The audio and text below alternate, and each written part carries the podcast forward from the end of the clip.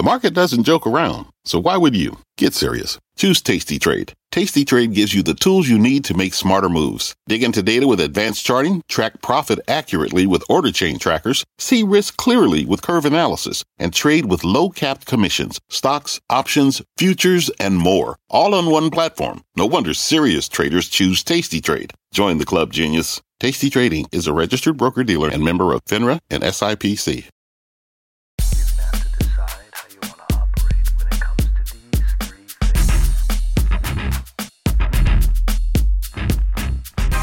I enjoyed a very good relationship with Ken Chenault, and uh, he uh, let me know in uh, the spring of 09 that uh, any plans he might have had to leave in the next couple years were uh, going to change, and that he was going to stay for an extended period. And Ken's uh, tenure ends at the end of this month, so it certainly was a, a long time. Imagine you've worked 23 years at a company up to the top. You're being groomed to be the next CEO, and then the current CEO tells you, actually, he's not leaving anytime soon. That's the position Al Kelly was in nine years ago at American Express. What happened next is a textbook case in how to handle career curveballs. Today, Al is the CEO of Visa and has great things to say about Ken Chenault, who's retiring as CEO of American Express. Al also has great insight into what's happening in the world of money, from Bitcoin to Apple Pay. I'm Jon Fortt from CNBC, and you're listening to the Fortt Knox podcast Rich Ideas and Powerful People. I do this weekly, bringing you the highest achievers. We're going to learn how the very best climb to the top and pull out lessons along the way. If that sounds good to you, make this a habit. Apple's podcast app is the most popular way to tune in, but Overcast, Stitcher, Google Play, and more. Mainly, I want you to subscribe, and every episode will come to you. I sat down with Al Kelly recently at the National Retail Federation conference in New York.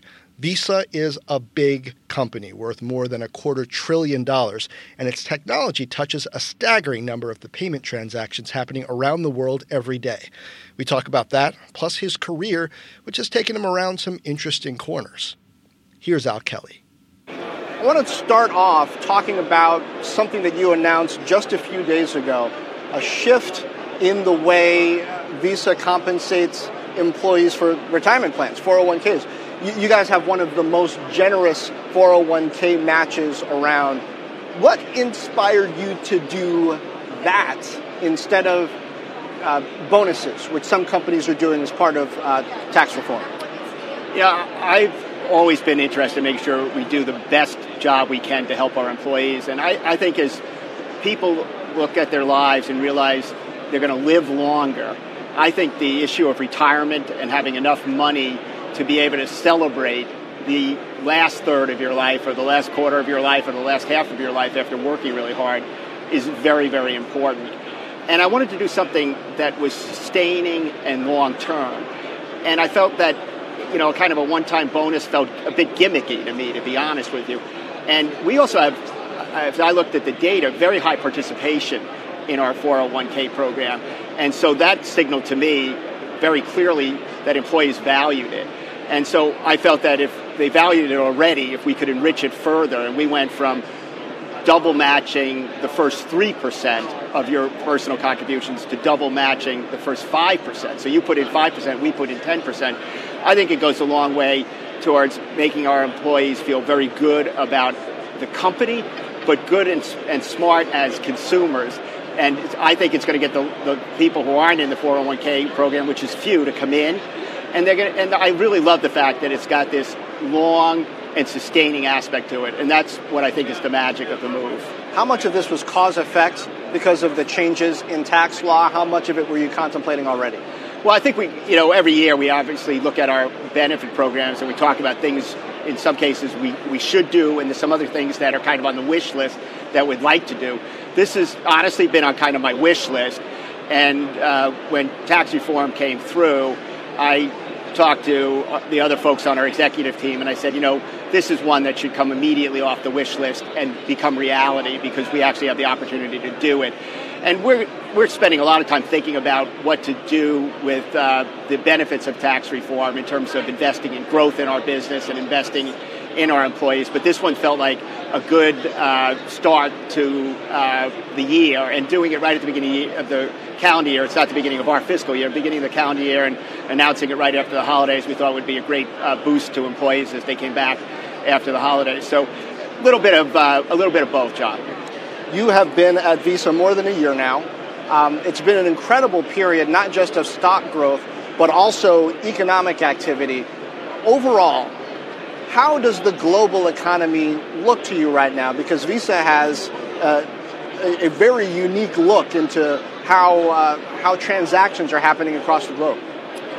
We, we really do. Um, and uh, the last uh, year has been a really terrific gr- growth period in terms of economies around the world. And in fact, almost every big economy around the world has looked quite good. Brazil had an issue for a period of time uh, throughout 2017, but has actually looked better towards uh, the, uh, the back end of the year. The reality is that uh, more and more people are becoming global citizens. There's more travel, and that obviously helps. And then e-commerce has certainly been a, a boom as people uh, can buy anywhere, anytime, from any place, and uh, you know that has generated a, a, a, lot of positive momentum. But in general, if you look at uh, job creation, has been quite positive around the world, and it certainly appears like consumer sentiment around the world is quite good. But it's been a, a prolonged period of, of good economic times, and uh, certainly when you're in a job like mine, it, uh, one of the things I think I get paid to do is be paranoid. So certainly looking at uh, making sure that we take advantage of uh, this period of economic uh, uh, soundness, but we're keeping our eye out for what could happen downstream. Yeah, what does paranoia look like when you're Al Kelly? What are you? How do you keep an eye out for what could be coming downstream, and what sort of measures do you put in place? You know, I think uh, the the biggest thing you worry about is things you haven't thought about. What you know, what what is it that you possibly could have missed? And I, th- I, think a big part of that is surrounding yourself with a lot of really good people and creating a very open environment where you know I, I want to hear and get as much input as I can. Uh, I'll, I'll never shoot a messenger. Uh, I'm happy to have people disagree with me. And we have, as an executive team, a, a really great group of experienced people who have tremendous dialogue with one another and we're constantly pushing ourselves. And even if we're all in sync, we actually play a little bit of devil's advocate and say, what, what could we be, what could we uh, be uh, missing? But I think it's about not getting overconfident. It's not about not getting complacent, and it's about asking tough questions and making sure you're doing all the what ifs you possibly can do. I want to ask about you and, and your path because I think it's it's fascinating. You spent what 23 years at American Express. 23 years at American Express. Um, so going from American Express with a couple stops in the in the intro to Visa it's like going from, I don't know, Microsoft to Apple or Pepsi to Coke. Did you ever foresee that happening? I actually never did. Um, and uh, have tremendous respect for American Express and had a great time there and met a lot of tremendous people. Uh, but I, I, moved on and uh, I had known Charlie Scharf, and uh, when he became the CEO of Visa, uh, we started to have a bunch of conversations about payments. This is probably 2012, 2013. And in 2013, he asked me uh, to come on his board. And so I joined the Visa board in, in January of uh, 14. You know, the reality is Visa is a bit different than, than Amex. Yes, there's a competition amongst the network business, but I, I spent most of my time at American Express on the issuing side of the business. So frankly, I'm in learning mode about uh, some of the, the network side of, uh, of the business. And uh, we we look at our business as being a real B2B business. We deal with 14,000 banks, 2,000 acquirers, 46 million merchants around the world, and our job is to sit in the middle of the payments ecosystem and do everything we can to help those different players facilitate the uh, secure flow of, uh, of payments. So, uh, yes, it's uh, it's a move that uh, some people might find a little bit uh, bizarre or, or strange, but it, it just kind of wasn't something I sought out, but it naturally happened. I always had a lot of respect for Visa when I was at American Express. I continue to have a lot of respect for American Express now that I'm at the helm of, uh, of uh, Visa. And uh, the reality is, the payments ecosystem is one that is full of many multiple uh, complex relationships. And there's places where Amex as an issuer, I'm sorry, Amex is a, a uh, a, an acquirer and as a network does things in common with us in terms of standards and the like. So uh, the reality is it's been a great ride. in many ways, for me, getting back into the payment space where I spent almost a quarter of a, a century has been uh, really been a ball. I've had a blast the last 15 months. Consumers see Visa and American Express differently than your actual customers do, right? Because to consumers, it's either or. Um, it's, it's two really well-known brands that consumers view as being directly competitive. So I wonder if coming in as CEO of Visa, certainly as a board member of Visa before that, you brought a little bit different perspective because you had been at least dealing with Visa as brand X for so long. Oh, I think so. Uh, I think that was one of the reasons why. I mean, actually, Charlie said to me, "I ought to start paying you for your advice, so you should come on the board." Um, look, every board looks to try to have uh, some people, or at least a person, who has some relevant industry knowledge. It's often difficult to get, actually, because of conflicts of interest. And uh, I had been away from Amex for uh, over four years when the Visa board situation came about, and when I became uh, CEO, almost seven years away from Amex. So obviously, the industry had changed, uh, you know, uh, quite substantially. Uh, but I think that I did bring an, a, a different type of experience and actually felt like I played a different role on the board. There were people who had different kinds of expertises around governance and audit capabilities, et cetera. But I kind of viewed my role as the person to help management advance their thinking, test their thinking as it relates to payments, and that's the role I tried to play.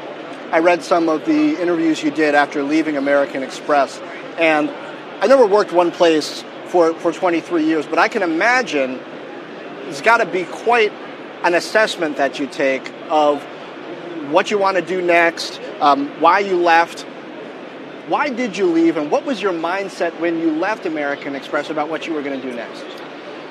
Well, I, I left. It was a very, very thoughtful decision. Um, I enjoyed a very good relationship with Ken Chenault, and uh, he uh, let me know in uh, the spring of 09 that uh, any plans he might have had to leave in the next couple years were uh, going to change and that he was going to stay for an extended period. And Ken's uh, tenure ends at the end of this month, so it certainly was a, a long time. And uh, I figured by the time he left, I might be viewed as too old to be the CEO. Um, and uh, I wanted the opportunity to, to go out and test the waters beyond American Express and see what that might might be the reality is I didn't know exactly what I was going to do. I uh, was looking forward to taking a little bit of time off. Uh, I ended up, uh, unfortunately, leaving American Express on a Friday, and that Monday, uh, one of my daughters became quite ill, and uh, three days later was diagnosed with cancer, and that became my focus. And so to me, that was extremely serendipitous. I'm a, uh, I've got deep faith, and I felt that it was ser- serendipitous, and, and basically I found out what my job was for the next year, which was uh, to be there for my uh, daughter and my family. And uh, and she's recovered and doing great. Oh, and great. Um, and then from there I started uh, looking at various different things. And as you said, I kind of had this eclectic last six or seven years doing the Super Bowl, did a little bit of private equity stuff, chaired uh, Pope Francis's visit to New York, was CEO of an alphabet backed company before I got the call about the Visa CEO role. You said you thought about politics, but you've since counted it out. I've always been intrigued with politics. I'm a political uh, junkie. I love uh, the whole concept of elections and uh, and the dynamics of politics. But you know, but frankly, I've been turned off. It's um, I think the only way I could ever get interested in politics is if, and it would never happen, kind of a whole group of people decided to get together with no term, you know, with one term, and and had the ability to go fix it as a as a group. But uh, the reality is that uh, I, a I wouldn't want to put my family through all the nonsense, and and b it's just uh, hard to get stuff done. Who knows if I'll change my mind again in the, the next chapter of my life, but uh, for now, it's not in the cards for me, and I've got plenty to do running Visa every day, and I and I'm having a blast doing it. Earlier in your career, you worked in the Reagan White House. I did. What did you learn about leadership? Just kind of being around that. Uh, it was at a time when when technology was starting to have more of an influence in everything uh, than it had in previous times. Yeah, it's interesting. I was in charge of technology for the executive office of the president, and, and when I got there, we were still had word processing devices, and we're just in the midst of switching over to IBM uh, uh, PCs and and putting an email system in for the, the very first time. So that makes me seem like a dinosaur. Uh, and even though I have a computer science degree, my 14 year old daughter's probably smarter about computer science than I am uh, today.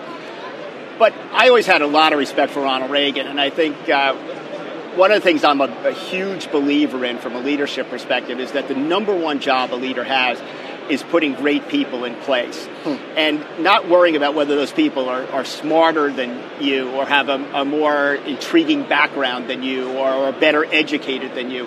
But it's actually just finding great people to, who are going to do the best possible job they could, be, they could do. And I thought that Reagan did an excellent job of surrounding himself with a lot of very smart people. And if you think about it, he was an actor who, you know, then got into politics and didn't really have a tremendous amount of true business experience outside of governing California. And I think was the type of person who just naturally said, I'm not going to worry about what's on people's resumes per se and how that matches up to what's on mine. I'm just going to plain and simple look for the best possible people to do the job. And I that's something I believed in and I talk a lot about leadership with our folks inside and I always say that one of the greatest days in your maturation as a leader is the day you can look in the mirror and say, I just hired somebody smarter than I am. And it's very important day because you realize for the first time that you don't have to be the smartest person in the room. Your job as a leader is to lead the orchestra. And in leading the orchestra, you want the the best violinist and the and the and the and the best pianist, etc. And that's what you should be striving to hire. And once you move past that, I got to be the smartest person in the room. Man, the world opens up, and you'll just become a greater and greater leader. What's your superpower then, Al? I mean, it's a question I ask sometimes, but uh, different people have maybe uh, uh, academic gifts or the ability to analyze situations, the ability to come to a, a quicker understanding of employees or leadership uh, potential of employees. What is it that you think makes you um, uniquely capable of leading the orchestra? It's a very good question. I don't really like the word uh, power, but I, I, think that I just have naturally grown up as kind of a servant leader. I'm the oldest of seven children. My parents instilled a lot of uh, great values in me. And, you know, I, I, just believe that when I meet people and, and or for people who are working for me, my job is to earn their respect. Their job isn't to respect me. It's me to earn their respect. It's my job to be empathetic to them as human beings. It's my job to challenge them.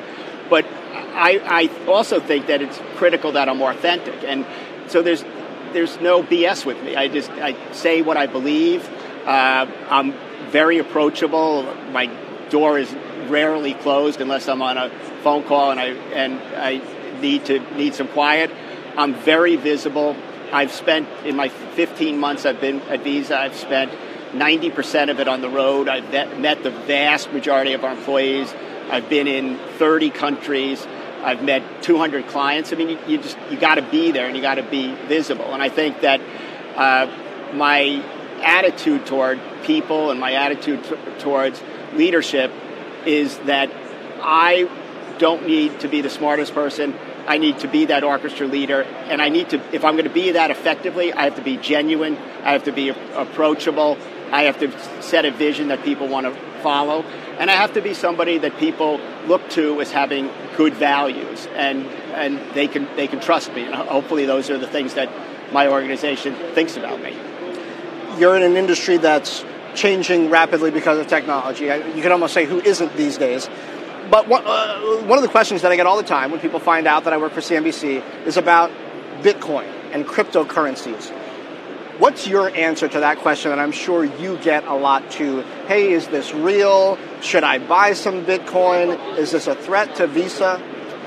Well, I think it's still evolving, but my take is that Bitcoin is much more today a commodity and, and I might that somebody could invest in and, and honestly somewhat of a speculative commodity that people can invest in. Um, and if depending upon when you got into the crazy cycle of what's happened with Bitcoin over the last three months and whether you've gotten out at the right time, you could have made a bunch of money. I don't view it, Jon, as a, a, a payment uh, system player.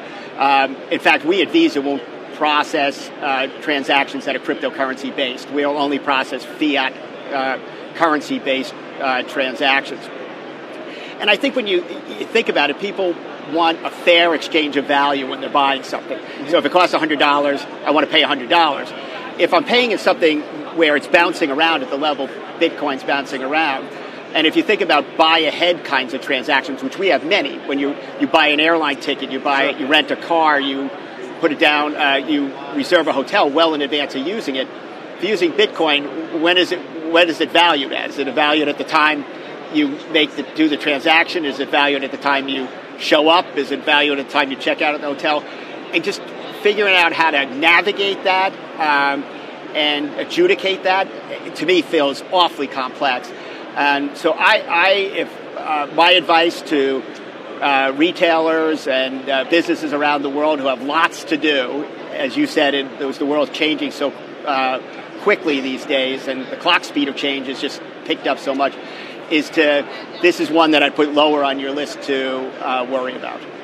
How much do you care whether somebody pays with one of these or a card? Or a Fitbit, or, or a, Fitbit. a Garmin or an iris scan, or we don't. Uh, in fact, um, over time, we want to talk much more about payment credentials, uh, which could be real, a real form factor, or they, they could simply be uh, numbers in the digital world, uh, bits and bytes in the digital world. And increasingly, we want to talk about places and things uh, where people can use or pay. And it's not, so the, the word merchant locations or businesses is also going to become obsolete. You know, as you, uh, the Internet of Things emerges and we see many more connected homes and connected cars and connected offices, you may end up with four, five, six, eight places in your home where you can actually buy from. Could, you could buy from your refrigerator, you could buy from your uh, washing machine, um, you could buy from your television. And we at Visa are trying to make sure that we work with manufacturers around the world to create an on ramp to facilitate payments from any of those locations, regardless even as to what form factors used. We, are a, a set of rails that operates in over 200 countries, another 50 territories. We can settle in 160 currencies, and we want to make sure that our rails, which are as global as they are, are as secure as they can be, and we don't actually care how a transaction enters into those rails. It can come in any kind of uh, form factor and be used anywhere, and we just want to be in the middle of that. You mentioned your faith, and I've talked to a number of leaders about exactly that because it's, and you mentioned servant leadership.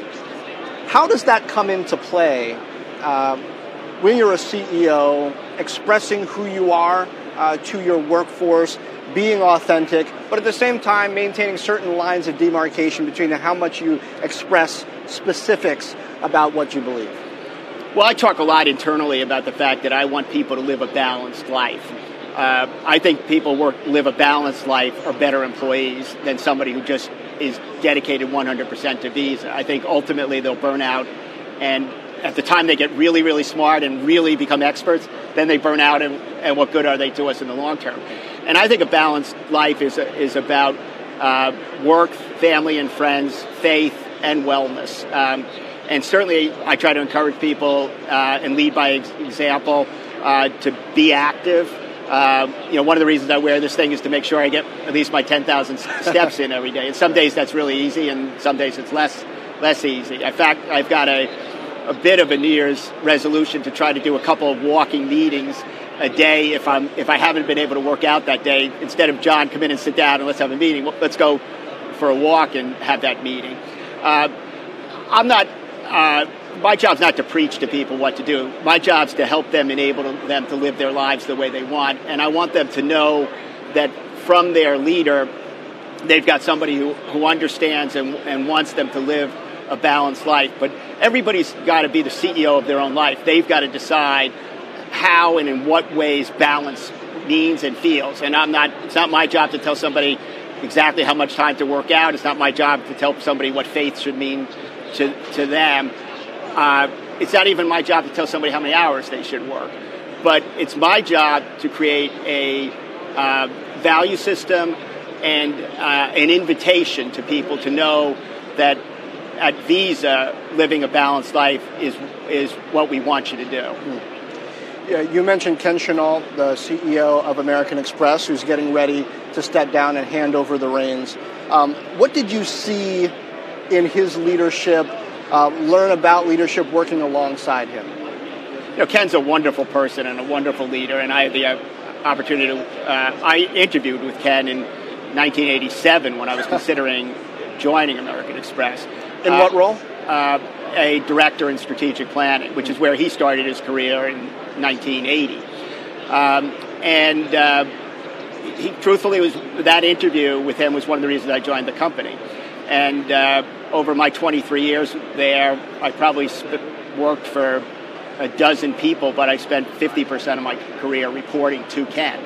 Uh, first as kind of his chief of staff in my early years, and then um, uh, in subsequent you know senior roles up to including being president of the company.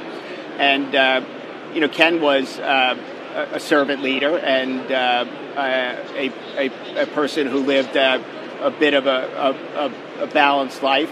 It's possible his family would disagree with that, maybe mine would too. but uh, you know, by observing him and watching him over many years, I learned a lot of things from him. Uh, last question. What's the biggest either unknown or uh, potential change maker, maybe a technology, maybe a device um, that you see coming down the pike that people who are interested in business, running businesses, should be thinking about?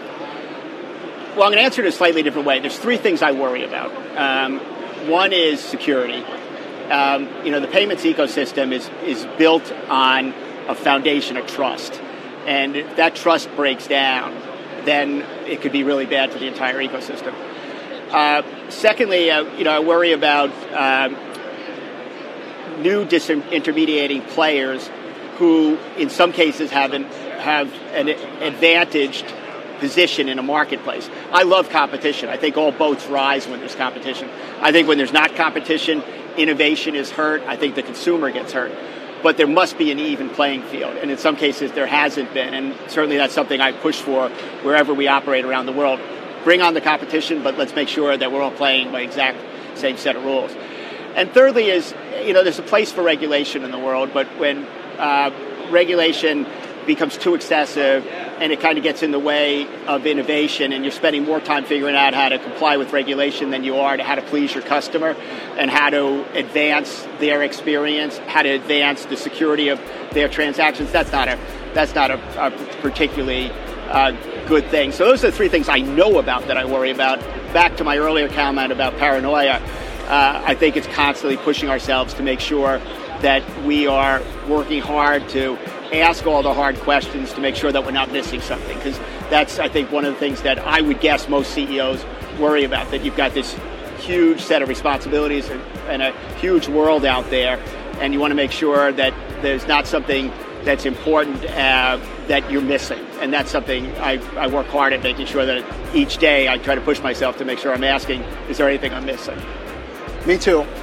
The stakes are high with your job. I appreciate you sitting down with me. Jon, a pleasure. I really enjoyed it. Thank you. My thanks to Al Kelly. I'm Jon Fortt from CNBC, and this has been Fortt Knox Rich Ideas and Powerful People. Subscribe on Apple's podcast app or wherever fine podcasts are distributed.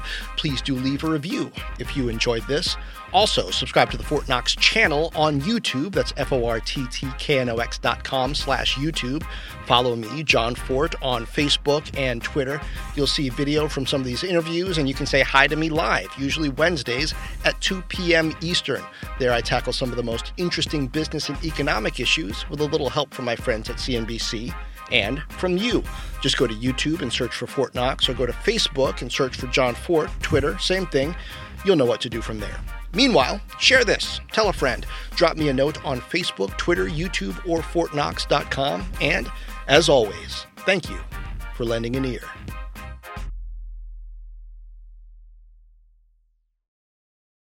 Life is a highway, and on it there will be many chicken sandwiches.